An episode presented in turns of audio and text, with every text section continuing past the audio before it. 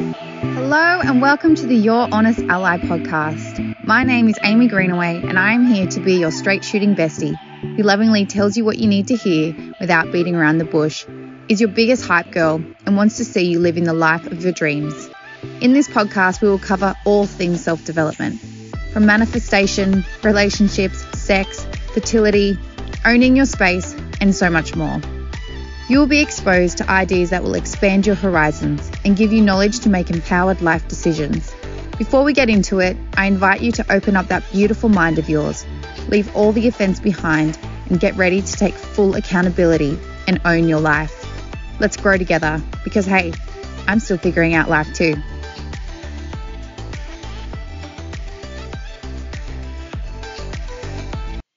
Hello and welcome back to the podcast. I hope you had a wonderful weekend and are having a great week. Today's episode, it's a goodie. It's yeah, it's just a good one. It's my worst ex. We're talking about all things exes and things that we have gone through. My podcast episode about bad boys and good guys, episode number 5 sparked a conversation between me and my two besties as it reminded us about all the things we went through in our past relationships and wild things that we put up with. We were actually messaging after it dropped about our experiences and memories back and forth. And I said, we have to record a podcast on this. Now, we all have different stories and experiences, which may shock some people but we want to use this discussion as a beacon of hope for those listening to show you that it is possible to move past dealing with toxic shit and create a better life going forward.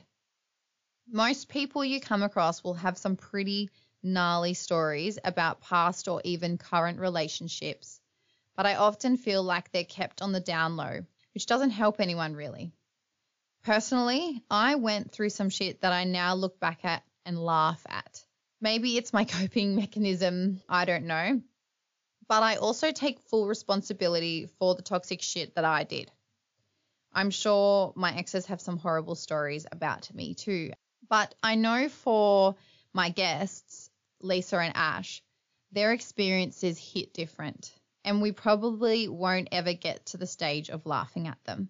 And in some ways, they're still working through them. I am really honored that they felt comfortable enough to chat with me about this for you all to listen to. There really is a lot to learn from our experiences. If I'm honest, I have a lot of regrets from my past. I honestly don't like who I used to be, but I have made peace with that and I chose to change and I love who I am now.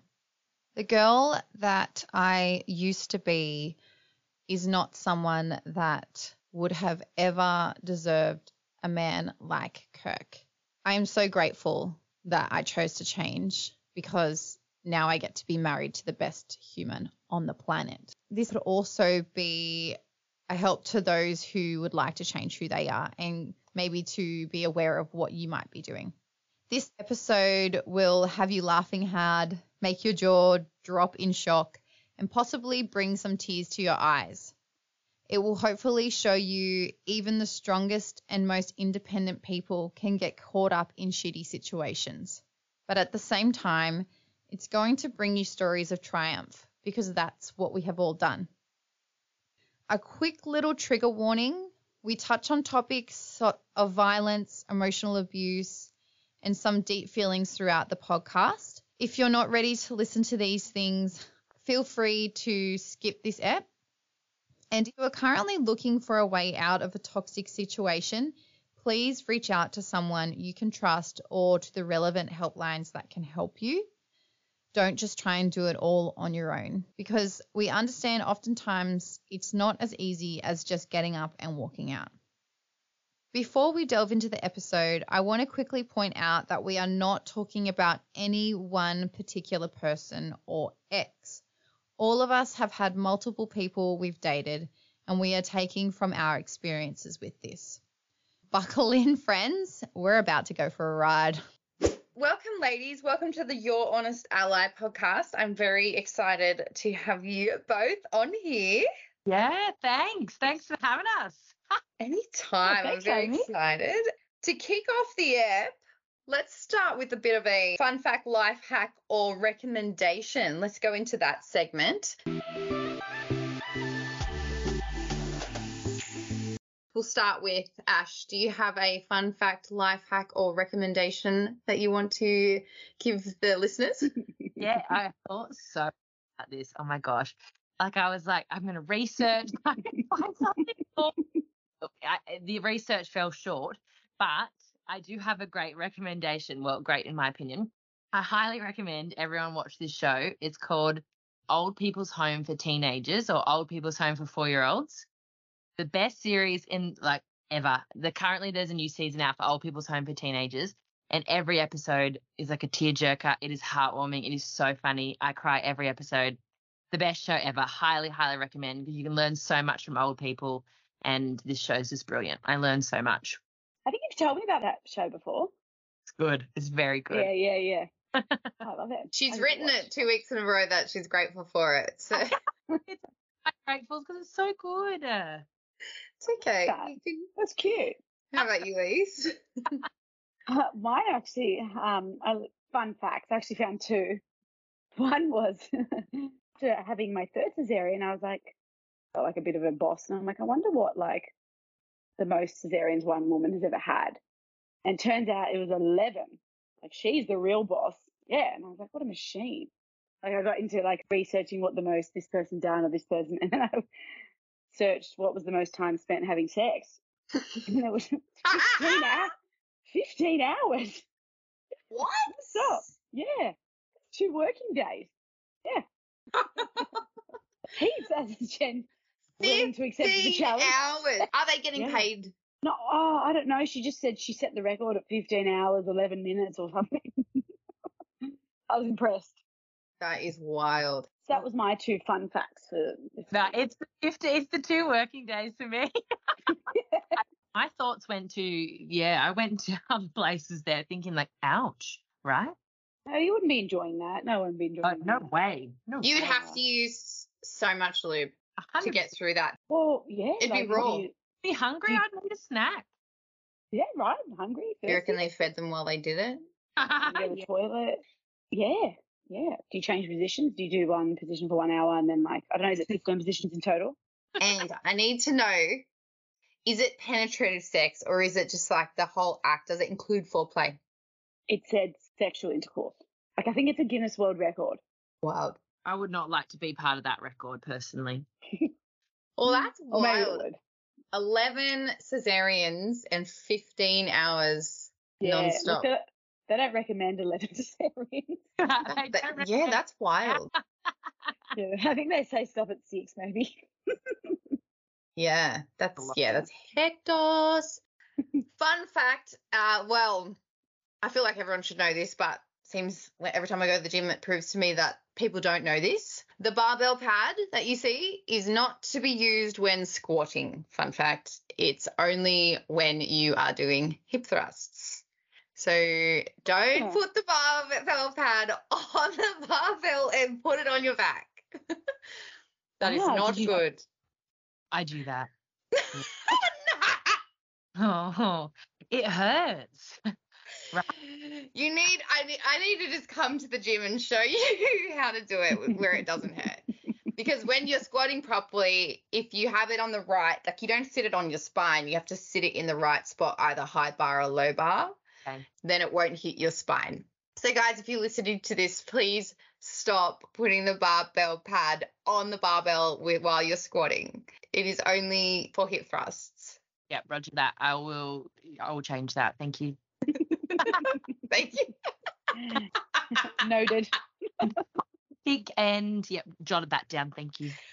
How's Ash's face when I'm saying that? Like, like light bulb moment. Yeah.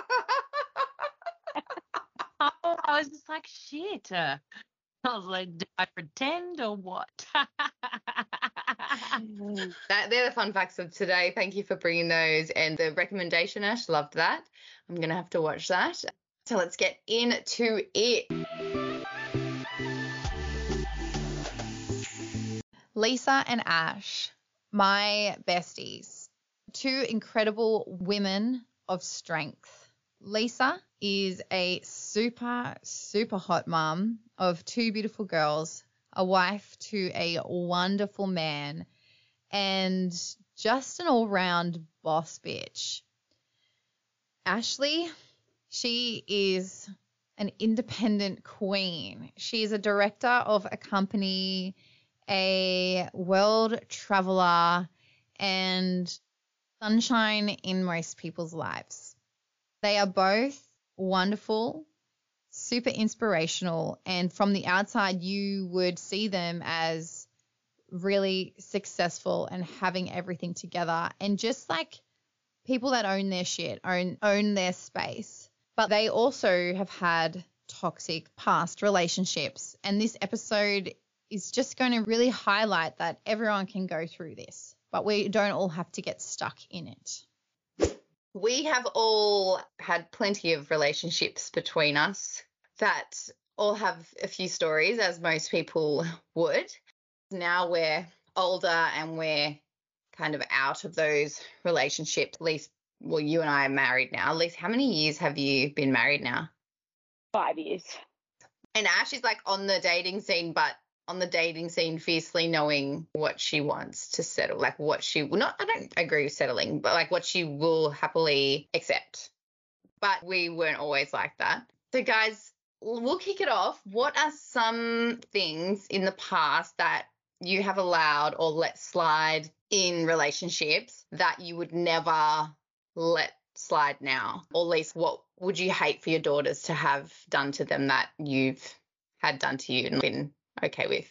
Being spoken to like I was just like a piece of shit. Like, who do you think you're talking to?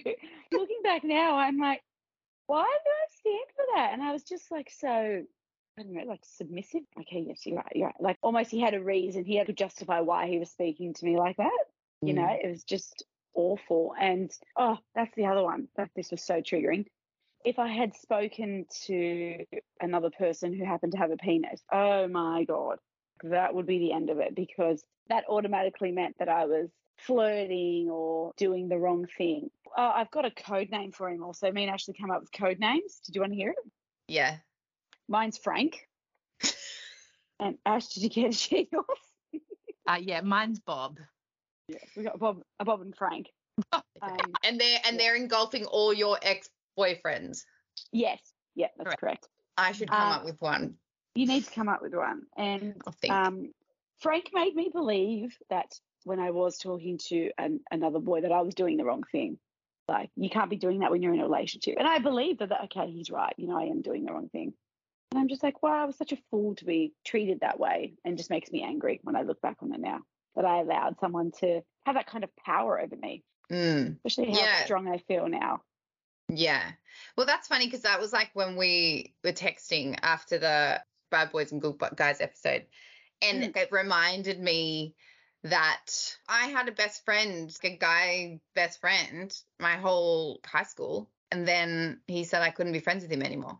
And I wasn't allowed to talk to him. And I don't know why, but I just listened, which that's like a massive regret of mine. Yeah. We all listened. We all thought we had to do we had to do as we were told. That's the shit thing about it. Yeah.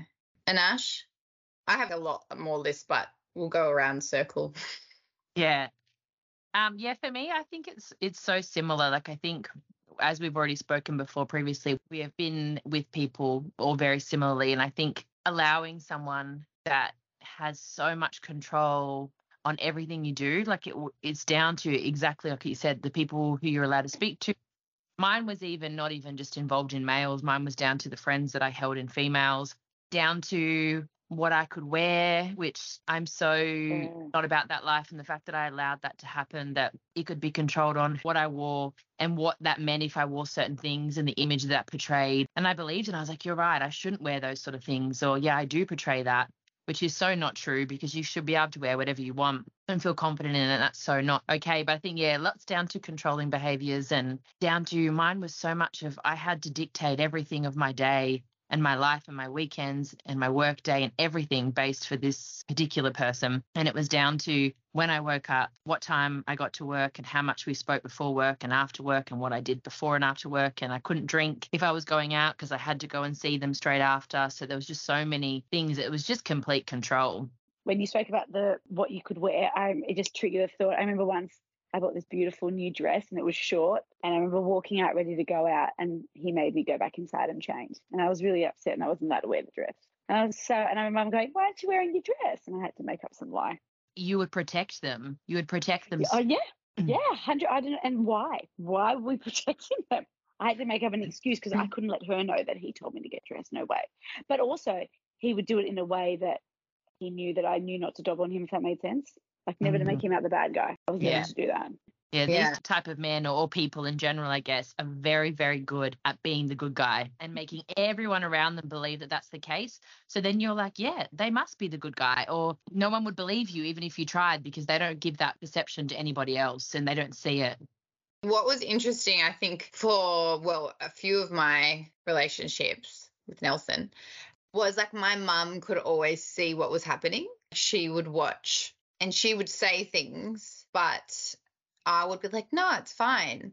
It would be like one of them, I wasn't allowed to spend time with my family without him interrupting or calling out to me constantly and had to be in there and blocking all the time. He had to be the center of my attention always. And my family weren't allowed to. It was to the point where he would be jealous of my nieces and nephews. For your my my mm, and my mum said every time I try and talk to you, he yells across the house for you. He yells for you, and I was like, no, it's okay. No, it's You're protecting them, covering up. Yeah, and you I was do. always doing that. yeah, and like even the violent side, it was always screaming matches and breaking my stuff, throwing my stuff across the room, but I just never told anyone. But I would complain about things that probably didn't matter to people. But that was like also, I remember one of our friends was saying all these things that I complained about. And I registered, I was like, oh, I need to stop complaining about my partners. But then now I sit back and think about it. No, no, no. I was obviously complaining about those things which didn't matter because the things that did matter in the background I wasn't talking about. I do have a rule now I don't bitch about my husband. I'll tell people what happened, but I've usually spoken with him before it. But I'm also not trying to hide anything. Yeah. And it's crazy we hid shit from people. Yeah, it's interesting. I think with that is that you just carry this almost shame and embarrassment that you, you know it's wrong. Deep down, I think when you're in those relationships, you know it's not right, but you're protecting them and you want it to work. I think my innocency came from I wanted it to work. And not only did I want it to work, I wanted to be the best version for him. But also bring out the best. I think, you know, a lot of us, uh, we're all people pleasers. And being a people pleaser means that you're trying always to bring the best out in other people and you're trying to do the right thing by them. Therefore, you're sacrificing yourself so much. So, from that is that you don't want to be embarrassed. You don't want to be shameful. You want it to work. So, if you admit it out loud or if you say anything, you're admitting that it's not right.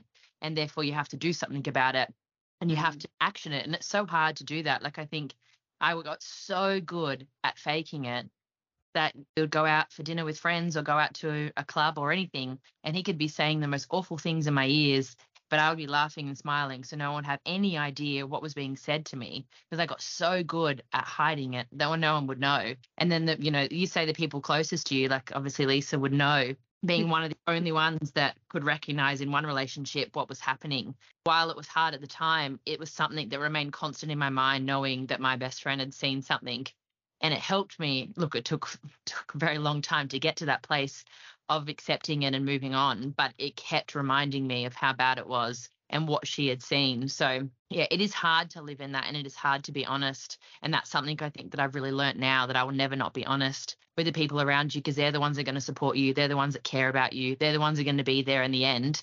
So you need to be honest with them. Yeah, that's actually it's funny. That's one of my regrets down the line. I think I could have handled that better with how I approached it.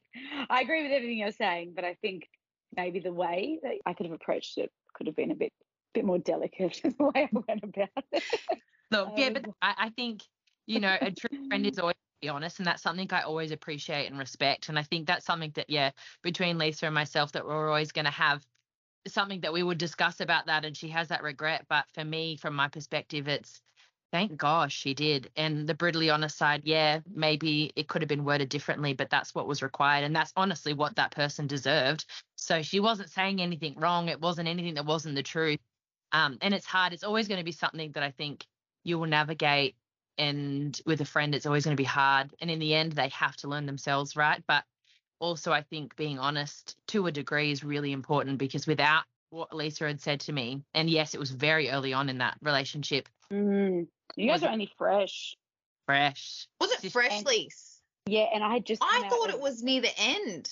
No, I had just come out of my relationship, and I was just Oh, watching you this going. saw it. Wow, yeah, I could see it, and I was like looking around like, ah, no one else, like no one else could see what I could see. And then, like I said, I went about it the real wrong way, and I think I knew deep down probably Ash did know what I was talking about, but like you said, she's I would have protected my boyfriend too, and I would have taken his side, hundred percent. See, that's the thing now for me is that once you've been in any sort of relationship that has similar traits, you can see it so easily in another. I can pick it up now so quickly in another relationship.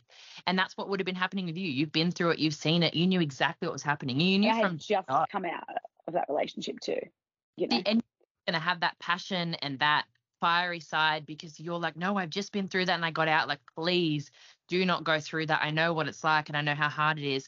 But unfortunately, yeah, in in everything, it's like that person has to see it for themselves. But without that honesty, I don't think that's what sort of drew me at the end. I kept telling myself, I'm like, what did she say? You've known this from the beginning. Yeah, wow, memories. Mm. What other things? For me, coming from a relationship or relationships that were like they not name called, like I wouldn't let that slide now. And I know, Lisa, you had a lot of name Mm. calling. It's called the S oh, slut all the time, and I'm like, how? I've only uh, like, how? I'm not. Or just my I wore a short skirt to school. I was like, that doesn't make me a slut.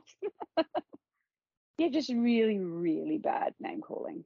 Oh, but like, or even like for how I acted or how I laughed or, or if I picked something up and oopsie daisies, my my my shorts slid up a little bit. Like then it was all the name calling, all the words that could describe the word, different name for the word slut. I got called all of them. And I was like, Mm. is this necessary? Like, why? why? It's not funny, Yeah. you know. Yeah, So- that's something. Yeah, I won't. I'm, I've always been someone that didn't name call. Like, you know, in an argument, people call each other horrible names. Like, I've never been about that. I think that's when you're losing an argument. Obviously, you you're doing that. Um, but even like yelling, being super aggressive, uh, that's like, I won't. I won't even. If Kirk says no to me, I cry. But Well, I think it was when he didn't even have an argument. If that morning I could see he was in a bad mood, no matter what I said, no matter what I did, I was going to get in trouble or yelled at for something. I remember just even seeing him on the bus or at school and I could see like the face already. And I'm like, okay, here we go. What am I going to get in trouble for today? You know, what did I do wrong? Who did I talk to? What did I, did my arm accidentally nudge this person as they walked past them and that caused me to be floating? Like it was just next level. Mm, Yeah, and it is. And when it's like that, you're living constantly in a state of worry. 100%. The anxiety is, is brutal. every day you wake up, you don't know what's going to happen. A hundred percent, one hundred. It was awful, and like going through that for like however many years or months, it's just not healthy. You can't No. say you're happy when you're like that. Absolutely. And it makes you question everything. It questions what am I going to wear today? It questions like it was an example for me was I would fear going to the shops or going out in case I bumped into somebody and then that got passed on and it got misinterpreted. Like one time I went to the shops and I bumped into my brother's friend and then they were very close and then months later that friend came over when my partner was there and that friend said, "Oh, how was the rest of your day?" And I was like, "Oh, yeah, it was good." And then I just saw the face change, his face change and I knew Mm. about to get into a big fight, all because I bumped into somebody at the shops and we just said, Hey, how are you? It was just you constantly lived in fear. You didn't want people to talk to you, you didn't want to oh. go near, you were so frightened that something could happen and then you'd just be fighting again. Yep. Or that just actually just struck back so many memories. I remember once at work at McDonald's, I was on my lunch break, and another guy who I worked with was on his lunch break, and he came and sat with me, and we had our lunch break together. And one of our mutual friends happened to come to Macca's at that time and had seen us. Anyway, I said innocently pass that information on to Frank. And oh my gosh, the fear and panic that set in because I knew that this person was going to go and tell him, like, oh, very innocently. I bumped into Lisa. She was having lunch with such and such or with one of her co-workers and it did and it absolutely blew off i got in trouble and i said what was i supposed to do in that situation uh, you get up and walk away like so if someone comes and sits with you to have lunch with you you're meant to grab your tray and move to another area that's what was expected like how can you live like that but again in my head i'm like oh maybe he has a valid point or valid reason for for this behavior maybe he's right maybe that would have upset him i need to think how he was feeling Yes, and they do. They word it so well and they manipulate it so much that you always think you're in the wrong. Everything they did, you would start believing that you did and said things that weren't true because they were so Yeah. good at you'd just be like, oh, I must have done that. I, I, I am the wrong. But you weren't. You never were. 90% of the time, it's like, I wasn't in the wrong, but they were so, so good. Honestly, I used to say they should be a lawyer because I'm like, you just twist it and you can get any answer out of me. And I'd be like, oh, you're right. Every time you win. Yeah. I remember when Nelson had started hanging out with shady people. And one of the things I now, I never thought I would let slide ever, but really don't let slide is like lying. But he's hanging out with shady people, and I would ask questions because I just didn't agree with it at all. Like I was not comfortable. And he would say to me, Don't ask questions you don't want the answer for. He'd say that to me every time. You don't want to hear the answer, don't ask me the question. And I was like, I just got the chills. so do Yeah. i oh my god Yeah. Pretty moved. it was the beginning of the end. I was like, like, and things like, oh, I couldn't answer my phone. It was locked in a box because we, when we're around each other, we can't see each other. And I was just like, what the heck? And I stayed in that relationship for so much longer after those initial Warning things. signs. what? And then they make you seem like you're the crazy one for even worrying. This is fine what they're doing. It's fucking fine. Mm. Oh, yeah, I was always made out I was in the wrong, always, no matter Mm. even if I knew 100%. No, I did nothing wrong this time. It would always be worded and manipulated to be like, oh, okay, I was the bad guy. Yeah, I could see how he'd be upset. Mm. But looking back now, I'm like, oh no, I, I'm so, such a fool. You know, I was so young and Mm. Well, that was like one of my Nelsons. all, all the Nelsons I've been with. How many times did he cheat on me? And Mm. like it was like just a well known thing. And I would almost blame and intimidate the other girls like it was their fault. it was their fault. Yeah, it was never their, his fault. Yeah. But it was definitely his fault. And it wasn't until um like his best friend lost it at me one day. He lost it at me and said he's fucking cheating on you nonstop. Can you not see this? I don't want to watch I can't watch this anymore. That but it's like when you always say oh, I would never stay with someone who cheated on me. And then I did so many so many times. So that is something And that Yeah. reminds too, I think something in one of my past relationships was that it was the double standards. And that's something that I just, I tried so hard to see from the other perspective, but I just couldn't. And it used to bother me so much that I was so open and understanding and trusting and everything like that, that I allowed my partner, of course, they can have friends that are females. Like that is so normal. They can text female friends, things like that. That didn't bother me, but it bothered him. So I couldn't do it. But he said he could still do it because I was fine with it. But he wasn't allowed, I wasn't allowed to do it because he wasn't fine with it. So it continued that way all the time. Something that I've just really would never allow to happen now is that you need to be on mutual ground, have mutual values and mu- mutual decisions and what is right for one needs to be right for both because it was so much of me that I lost all of my friends that were males and I couldn't speak to any of them, but he was allowed to continue all of that. And it was just so contradictory and so bothering. And like I wanted to stop it, but it wasn't in my values. I'm like, well, eh, I don't care that you do it. But I was like, no, if I can't do it, then you can't do it. But he was so manipulative and made me believe that he was allowed to do it and I wasn't. And that was okay because that's what we both different believed. Yeah. And it almost creates, you could be, because you had been in great relationships before. And mm-hmm. so you had had that security, right? And you were insecure in everything. And then you go into this relationship with a jealous person and you almost become jealous. It's like you start becoming like them because you're like, well, no, motherfucker, if you ha- you get to do that, like, why do I? And you're like, but I don't want to be this, so I'm going to continue trying to, you know, being Mm. like, no, it's fine. but it kind of sends you a bit loopy. Yeah, so accurate. Yeah. I started to have jealous sides of me that I'd never, ever had because it's just so not me. Like you're right. The first relationship I had been in was just so beautiful and so loving and so trusting and that I just never had those feelings. And that's what I, I still believe relationships should be like. But he had made me believe that, you know, maybe I should be jealous. Like maybe I do have Mhm. A hundred. I was a hundred percent exactly the same. Well, no, no, no. If you're talking to girls, that must mean you're, you're flirting with them because that's what he made me believe that I'm doing when I'm talking to them. It was just wild. Or if he had gone to the shops and a girl was there, they were definitely doing something cheeky that they shouldn't have been doing because he made me believe that that's what I was doing. That's Mhm. definitely what I was doing. It the same. Yep. That's how to share his toxic trait. we also hear when they're accusing you, it's often them doing it, right? So one of one of my Nelsons would accuse me of cheating, but he was cheating nonstop on me, and I wasn't doing it. Like I wasn't a nice girl, but I wasn't cheating on anyone. Like, and it's like, oh, okay. So then you've got that in the back of your mind, and you're like, well, he must be doing that. What their insecurities are, what they're doing, they portray onto you. That's so true. Except you might have saw, I didn't see it. I was just like, oh, yeah, maybe that's how they feel. They would never be doing that back. Mm. Mm. Well, yeah. Or like one of mine, um, we know that they went off with a underage person, and then they later on tried to come back, like called me randomly and all this, wanted to come back in my life and just fuck with your head. Just as you're getting over them, they want to come back in and fuck with your head. But he was like saying, like, I love you, you're the one, we do anything to be back together but they were still with the girl that they left me for. They were just outside the house on the phone to me. Joy. Like, what the fuck? Like, Yeah. and you're just so fucked mentally. You just want to believe that, you know, they're the one. And you're like, they're not the one, man. It's almost like they made us believe, but like you won't get better than me.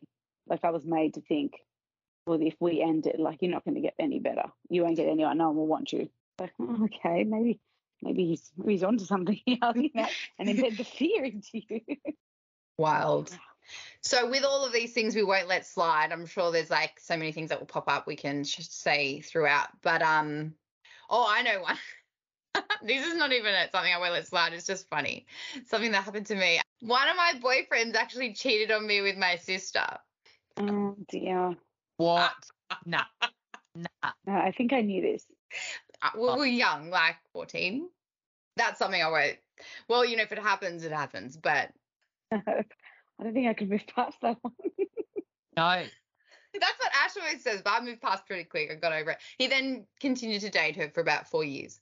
Yeah, respectfully, that's a no from me. yeah. wild hey eh? but i could say that i'm slight like was in the wrong slightly because i kind of knew she liked him before i dated him i didn't mm. date him just because she liked him like i'm not like that Yeah. but no how fucked up is that imagine that just imagine that yeah no, thank you. Yeah, nah, I can't. I couldn't move past that. No. So Yeah. with that what are some red flags that we obviously ran straight through or didn't notice because we were quite young Well, because one of them was so insecure, it then made me feel insecure. Like he never trusted me, so it made me believe, okay, maybe the feeling was mutual. And I had a right not to trust him as he did cheat on me. Maybe then I Mm. should have really trusted trusted my gut. I don't know. so you got Frozen. you got was a red flag Yeah, I always, I don't know, in the back of my mind, I, I always wanted to believe that he wouldn't do the wrong thing, but I kind of knew that he would. And then after all that, we found out that he was cheating on me with one of my friends, by the way. Mm. Oh, wait, best friend, wasn't it? It Hmm. was. Yeah. N- Well, none of I- us. there- We're best One friends. of us. No, there was two. There was two.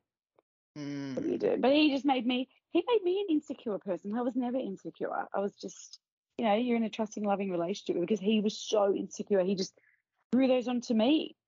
I think one of mine from the beginning was I saw so early on, before we were even officially dating, the way he behaved with me when he still had a girlfriend was just Oh, so, yes. so wrong.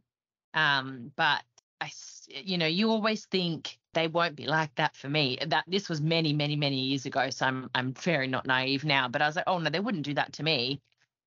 But you just think that. And then I saw the behaviors of anger and frustration, just all of those things when you're trying to communicate how frustrated, like you used to have to leave the house to go on a calm down walk. And I saw them from the beginning, I'll never forget, ever forget. It was like maybe a month into our relationship.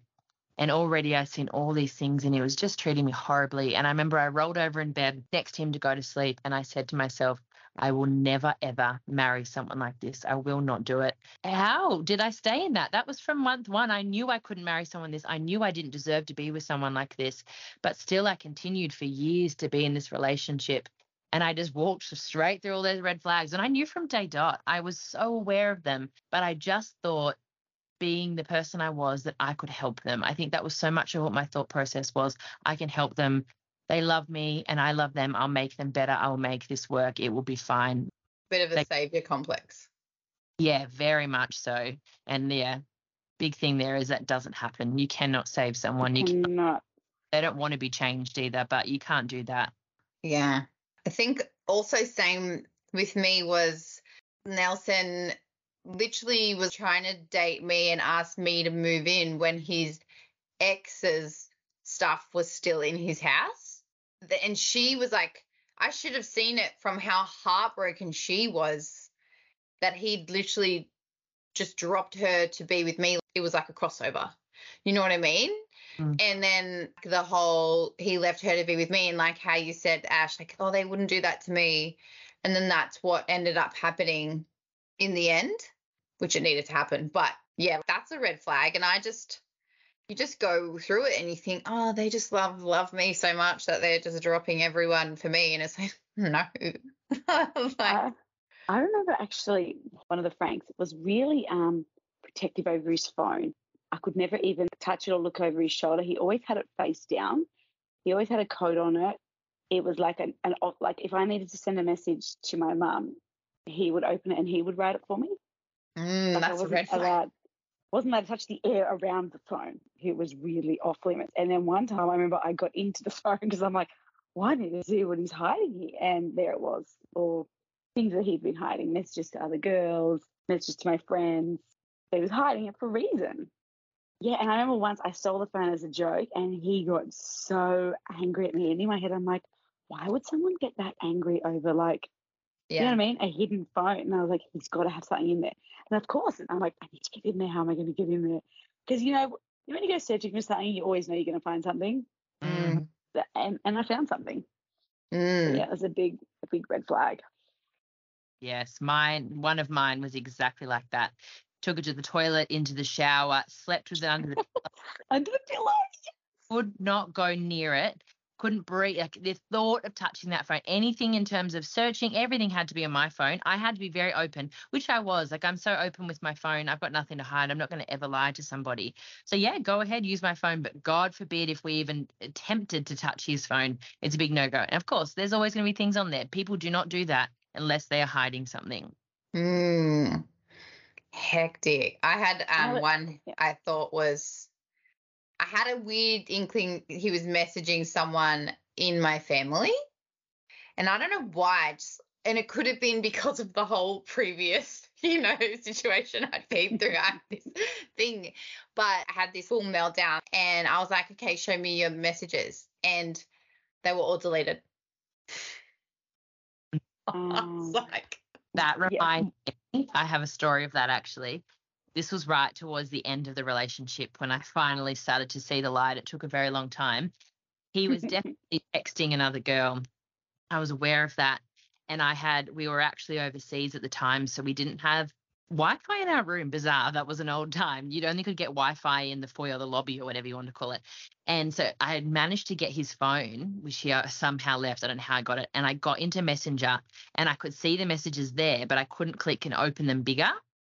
And he mm, had convinced me that if I had, I tried so hard to get him downstairs to get that Wi-Fi. I'm like, let me read those. And he's like, they'll already be all gone. Trust me, they're not there. That was so innocent. And I believed that they were all deleted, but they weren't. They wouldn't have been deleted. They were there, but they were. So, he was so good at manipulating that you could just he could talk his way out of anything, and I would just believe it. But the, the messages were there and the proof, and I still was like, you're right.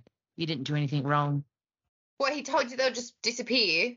Disappear if we went to Wi-Fi because he'd already deleted them because he knew I would I would over exaggerate if I saw them. What Uh, the fuck? Loose. What? that Old And Testament. now we with sit you here, and I'm sure people listening are like, "You fucking idiots!" But it's like, well, no, because we didn't want to upset you when it was nothing. I used to get that too. Mm. And I'm like, well, when you kiss someone else, of course I'd be upset. Yeah, that would upset me a little bit. Yeah, yeah. Yeah. But anyways, you do you. You're right. It was nothing. Other red flags, like one would be anyone would look at me and they'd cause a punch on. Like that's a massive red flag. Any violence, I think, is a, Yeah. like a bit of a red flag. Um, and that was like very early on, like the jealousy is hectic. I think Okay. it so is I guess the term that people call it now is love bombing or something like What's that? Where they come in guns blazing. So the moment you meet, they're just infatuated by you and and say all the right things and do all the right things. And you just think, oh, have I found someone that's just so wonderful that's going to do all these right things, but they just hide it and then they turn. They're very good at catching you and you just get hook, line, and sinker. You fall so quickly because they're so good at just, yeah, everything seems perfect for the first few weeks. And then boom, it turns. Wow, I've never heard of this term. Yeah, yeah, love bombing is a red flag when they when they're just I can't even say if it's too good to be true because Kirk's pretty like too good to be true, but when it's too good to be true, sometimes it's true. You know what I mean? most of the time i think real true love you know it still is slow and it still is beautiful it's it's not this quick you you know i think yeah sure you know i can be this little innocent little princess thing that thinks love at first sight is true i'm sure but it should still be slow and beautiful and you know it's not extreme if you feel like everything's happening on you know day two then it probably is too good to be true Another red flag was um one Nelson when like say if you went to a restaurant or you went somewhere and sat down, he always had to sit with his back to a wall. He could never have his back exposed. Why? Because in case someone came in and dragged him out or attacked him. That's a red flag. He was like always on watch. Always on watch. Oh my god. Did he tell you that? That's the reason why he needs to have his Yeah, back up against the because? I would go and sit because I was like a booth. Like I'd always want to sit near the wall. And he would be like, no, no, no, no, I need to sit there. And then I was like, why? And then he's like, yeah, I need to make sure I can always see everything and always be safe. No one ever can get me from behind. Like, cool, cool, cool, cool, cool. Oh my gosh. I remember once I had no misfits in um, when I was going for my license. He didn't want me going for it on a manual because he didn't drive manual. And he already had his license, but if I drove manual and he didn't, that would make me a bit a bit better than him. So he tried to talk me out of going for my license and he's like, You shouldn't do it because you're knowing you, you wrap your car around a pole. And I was like, Oh, and then I was like, before the test, I'm like, maybe I shouldn't go for my license like in the manual car. Maybe I should take the auto. And I remember just telling mum, oh, you know, I don't really feel confident doing this. And she's like, what do you mean you've been like driving so long? Like, you know, just do it. Don't worry about if you fail, just do it again.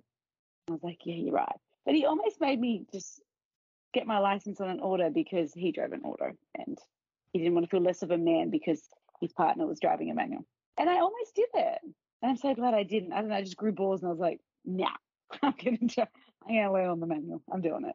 And I once said, I'm like, you're just jealous because you can't drive a manual. And wow, it's sparked World War Three, but that's another story. said you were feeling brave that day where yeah, that day, sparked up a little bit of courage. And I was like, he's a kid. One of my last red flags is literally if they're um your brother's friend, maybe avoid it. Yeah, never How many well. of my brother's friends have I dated? It actually Sorry, never guys. ends well. I can Yeah, confirm that. Few francs I've seen and travelled. Yeah, it never ends well. I'm thankful I have not gone there before, so that's good. yeah, I think I've pretty much, unless they were like my actual brother, like the way I saw them, I think I dated them all. You got so many. There's so many to choose from. Legit. and my little things brothers, obviously, my little brother's friends, I've never dated any of them. They're all just like my little brother to me. But um, yeah, just don't do it. On it's not, it's not good to start. It doesn't finish well. never ends well. It never ends well. Yeah. It's always going to break up someone's relationship, whether it's a brother, a friend, someone. It never ends well. But guys, have you ever like looked back on your past dating life and noticed any toxic behaviors that maybe you were responsible for at all or created as a retaliation? I, I feel like I started mimicking his behavior with everything, with the jealousy, with everything, because he made me believe that that was part of a normal relationship. So then I just started being, okay, well, you know, every time he went out or he would speak to another girl, I would begin to cause a fight because he was definitely flirting and cheating and doing the wrong thing. So I started just mimicking his behavior. And then, I don't know, it wasn't until I realized when I got into a relationship with Cam, I was like, wow, what a breath of fresh air. I feel like me, I can be myself, I can be my loyal, loving self and the feeling was very mutual. It just didn't. I didn't feel like I was me, the honest, real me, and the happy, loyal, loving me when I was with him. It just started showing other toxic traits. I didn't feel good either. I didn't feel like a good person. I didn't feel like a good girlfriend. It didn't make me feel good being a jealous person. Who wants to feel like that or, or insecure all the time? You know what I mean? Doesn't get doesn't get you far. No, you're absolutely right. It doesn't get Mm. you far. Yeah. Um, I think not so much was it a toxic behavior in a relationship with partners, but particularly in one relationship, I then became somebody I wasn't to my friends. I think he manipulated and convinced me so much that I wasn't interested and didn't want to do so many things my friends did. Therefore, I pushed away from that and I became someone I wasn't. I became someone who you know, if anyone knows me, I'm love to have fun and love to go out and explore and, and travel and do all sorts of fun things. But I stopped doing anything like that. I didn't want to go out. Well, I did want to go out, but I pretended like I didn't want to go out and I sacrificed friendships and things that I enjoyed. Therefore, I guess that made me resent him in other ways. And I think when you're always coming home to an issue and there's always something, something that I learned and I, you know, I wasn't great at was that I gave my best self to everybody else but him and not that he to be honest deserved my best self because he really did but when you when you're coming home to so much negativity and so much issues and so much unhappiness i wasn't my best self. I was my unhappy self all the time and he could recognize Mm. that. And not that he thought it was from him. He just thought that i would always give everyone my best self and i would take everything out on him. But i don't think still you know it's not a good trait to be in in something that i think people can get caught up in when they live busy lives they do give a lot of people their best selves and then take that out on the people they love the most. So I think something that I would always be aware of going forward is that the people you love the most don't deserve that side. Like, yes, obviously they're your comfort zone. They're the ones that you might want to vent to or things like that, but they deserve the best version of you always. And I think that's something I probably wasn't doing. But she, it, it was interesting actually because the people that I had met during my relationship that didn't know me before that relationship thought I was so different after, but it, it wasn't that I was different. It's just that I was back. They thought yourself. quiet, shy, insecure person.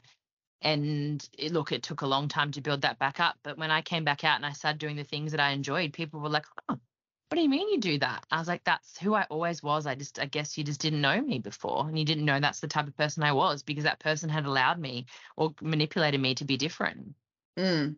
But that is really good because it is so true. Say you get into a beautiful, happy, kind relationship, you'll still have to remind yourself this person deserves the best of me and not the rest of me.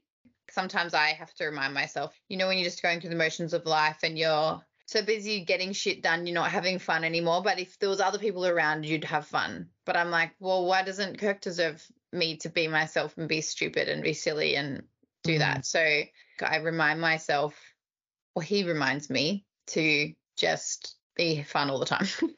Yeah. or just to like, I can have the emotions and the up and down days, but you want to be happy more than grumpy or shitty or stressed or Yeah. sad. So, yeah, for sure. I was pretty toxic, to be honest. I don't know why.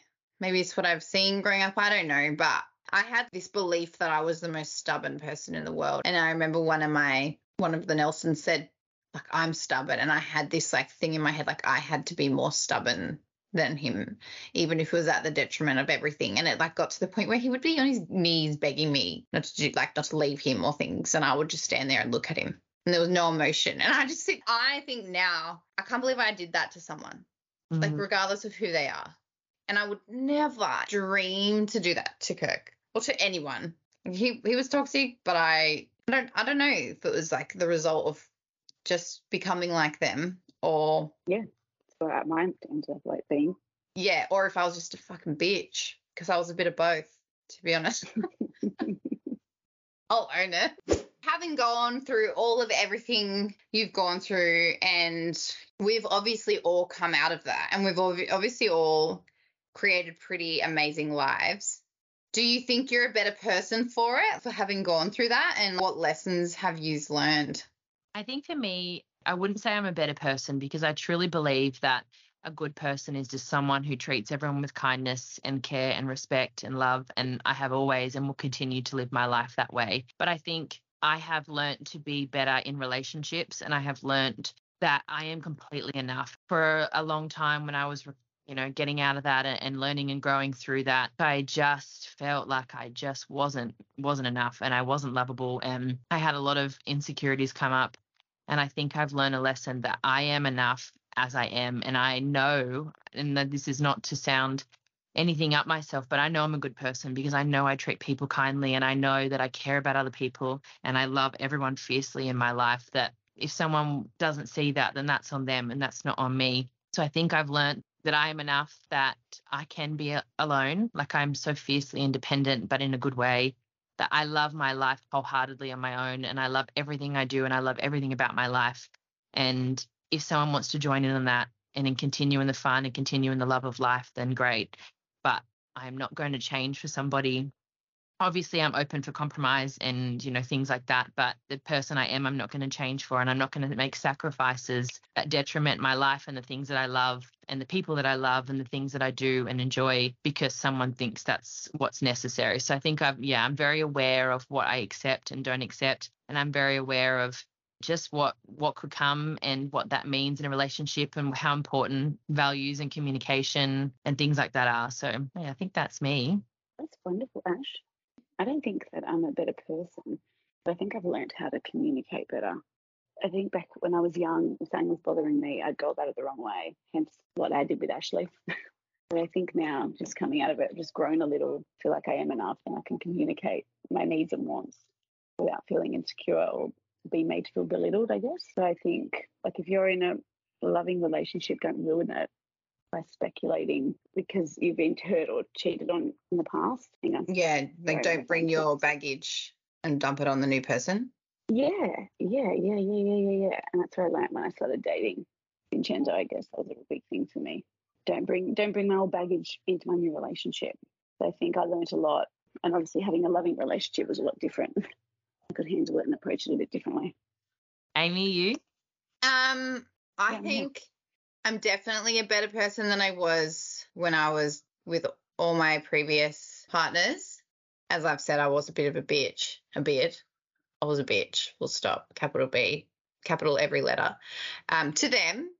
And I think what I learned was when I had been single and I decided to learn, like, and learn from myself and my past what I was like and what I didn't want to be like going forward. But also that I, I've learned that those relationships aren't okay. It's not okay to scream and fight all the time or violence or name call or feel insecure or be told who you can talk to, like what you can wear. And because we, you know, how we've said, like we've watched movies before and like that's just what they do and like all of these things and you just see or even just the people you hang around with they just think oh that's just what relationships are. And i've learned now that no that's not okay. And, and like you lisa i've really learned how to communicate because i was the same. I've come from a loud aggressive family so i went around doing the same thing and i've learned how to be not like that. And I'm married to someone that came from a quiet, beautiful, probably has never had someone yell at him in his life family. And I guess yeah, we've learned we've learned the red flag. So 100%. yeah, we'll hopefully well, at least you and I are married, but Ash will hopefully spot them. and if not, I'll call them out. Yeah. Okay, so final question of the chat. Oh, guys, so nice been chatting to you. Do you have any regrets in life? And if you do, are you willing to share one that comes to mind? Well, I've already shared mine, but I'll share it again. So with Ashley. I mean, I know we're only 18 or 19 years old, but I regret how I really handled things with Bob, Ash's ex. Yes, he wasn't nice and I could see straight through him, but as a result, it ruined mine and Ashley's friendship for ages. You know, Mm. there's a proper way to deal with the fact of not liking your best friend's boyfriend and telling your best friend that he's a C word and deleting him off Facebook is just not one of them. I know it's your regret, but it, it's not mine and never will be. And I respect and appreciate so much that you said that. Without you, I honestly, like, that was the thing playing on my head at the end was remember what Lisa said because she was telling you the truth. Do you have another regret, Lise? Uh, I have another regret? Yeah, actually, I was pretty private about my surrogacy journey. And I regret that because now I wish I just shared it with everyone because it was just such a rewarding experience for me at the end. I know that's not to do with the topic, but that's probably, I'm like, oh, I should have shared that. What a wonderful journey that was. I should have like let people be a part of that. Yeah, it was very So maybe beautiful. that's, I think I don't regret anything in life because I think, you know, I'm not like everything happens for a reason, but in a lot of instances, not always, I don't think that's a true fact because there's some things that are really awful in life and I don't believe there's a reason for that. But I made the decisions and I did the things in my life at the time that felt right and I stick by those. I think there's some things that I would have liked to have done differently, maybe, but not as a regret, just things I would change. And obviously, one of them would be not to stay in a relationship for as long as I did that wasn't serving me. I think probably would be just to travel sooner. I'm so glad that me and you, Amey, have explored the world and traveled so much. And I would have liked to have started that earlier. And I think a relationship caused that not to happen. Mm-hmm. But other than that, no, I'm pretty pretty pleased with life and the choices I've made generally. Um, okay, last question. I'm just going to ask off the cuff. You weren't prepared for this one. But if you got to sit down and have dinner or something with the 19 year old version of you, Mm. and that version was going to listen to you, what would you say to them? oh, good question. Ah, Just be patient. Everything will happen in its right time. Don't try and force things to happen. Just learn to be patient. Because even now, I'm always jumping the gun. Things happen for a reason. Things will fall into place. Things will work. Don't try and force it to happen. That'd probably be what I have to say. Just slow down and be in the moment. Live in the moment. Yeah, that was a good one, Lisa. I love that. It's a tough one. I think that I, I would just tell my 19 year old self that you are a good person, that you're enough, and that you cannot fix everyone, no matter how hard you try. You cannot do everything for everyone and can't be there for everyone. And you can't be the person that fixes everyone's problems. Love yourself, put yourself first sometimes, and slow down because I rush in life. Amey, yours? If I could sit down with my younger self, I would tell her to invest now. and yeah, just like Lisa, be patient because that age I needed to be in a relationship.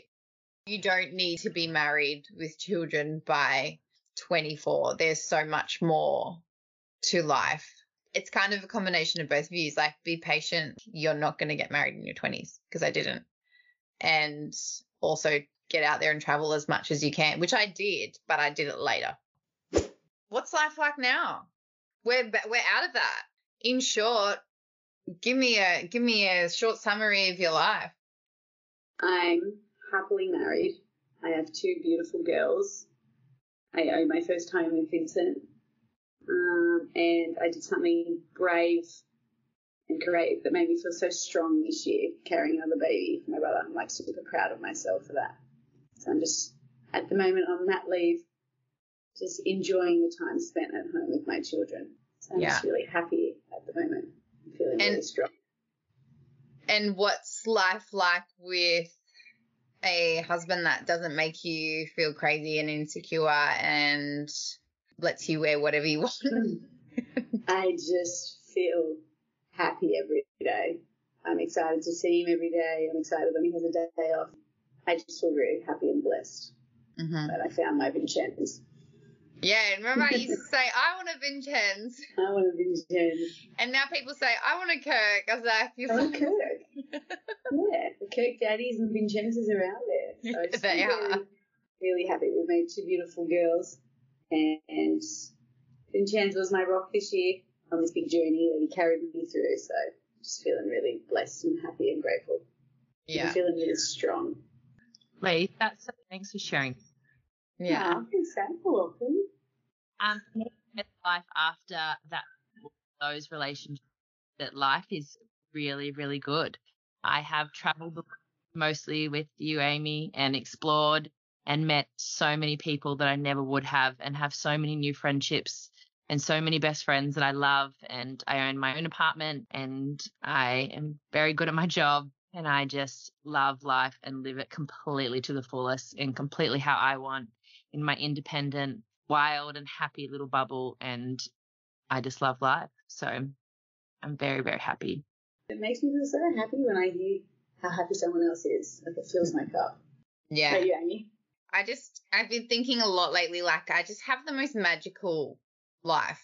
It's just people always will message me like your life looks so amazing, and lots of people say, oh, what people show on the internet is not really true. I'm like, that's my life. It's honestly my life is so magical. And before this, it was magical. Like I was single for all those years, and it was incredible. Traveled the world, continue to travel the world. I found my husband when I wasn't looking for him when I was traveling the world. And yeah, it's just taught me so much being in a relationship with someone who doesn't raise their voice or their hand or anything at you and is just so loving and patient and kind and holds space and supports you no matter what. It's peaceful, it's safe, it's really fun. It's like your home. Mm. But Oh, that's nice. yeah, and it's there's no doubt, Yeah. which I've never That's had good that. Feeling. If you're doubting, or if you're trying to convince yourself someone's right for you, they're not right for you. Mm. They're right for someone else, but they're not right for you. Yeah. But yeah, so my life is amazing. There's an amazing life on the other side of these fucked up relationships.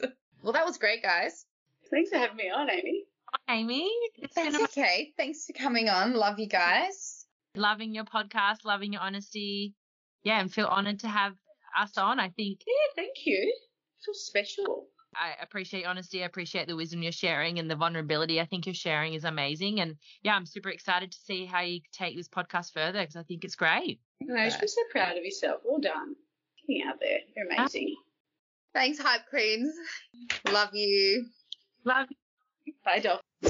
Thank you all for listening and tuning into this podcast episode.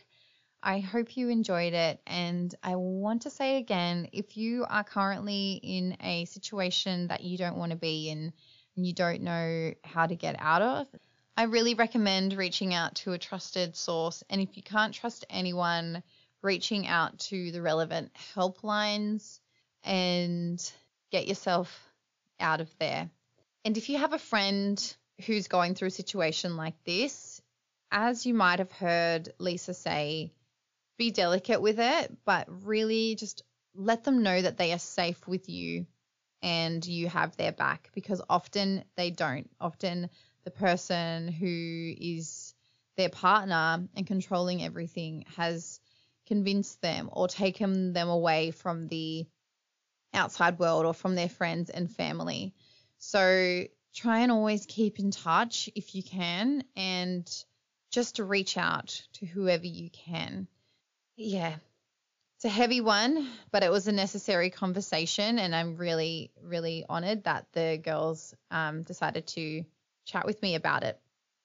You also might have picked up on the fact that Lisa mentioned that she was recently a surrogate for her brother and sister in law, which was an incredible journey. And I'm super excited because Lisa and her sister in law are going to come on the podcast soon to talk about that process and how that journey went for them and anything that they came across and just go over it all and really just open everyone's minds to understand surrogacy and how it works for us in Australia. But Mira's actually gone through this twice now, so she can talk from both experiences that she's had. So I'm very excited. That will be coming soon when we all can get on a call or in the room at the same time. So look out for that one. Have a beautiful week, everyone. I hope it is wonderful. And remember, I am always on your side. I will speak to you next week. Big love. Thank you.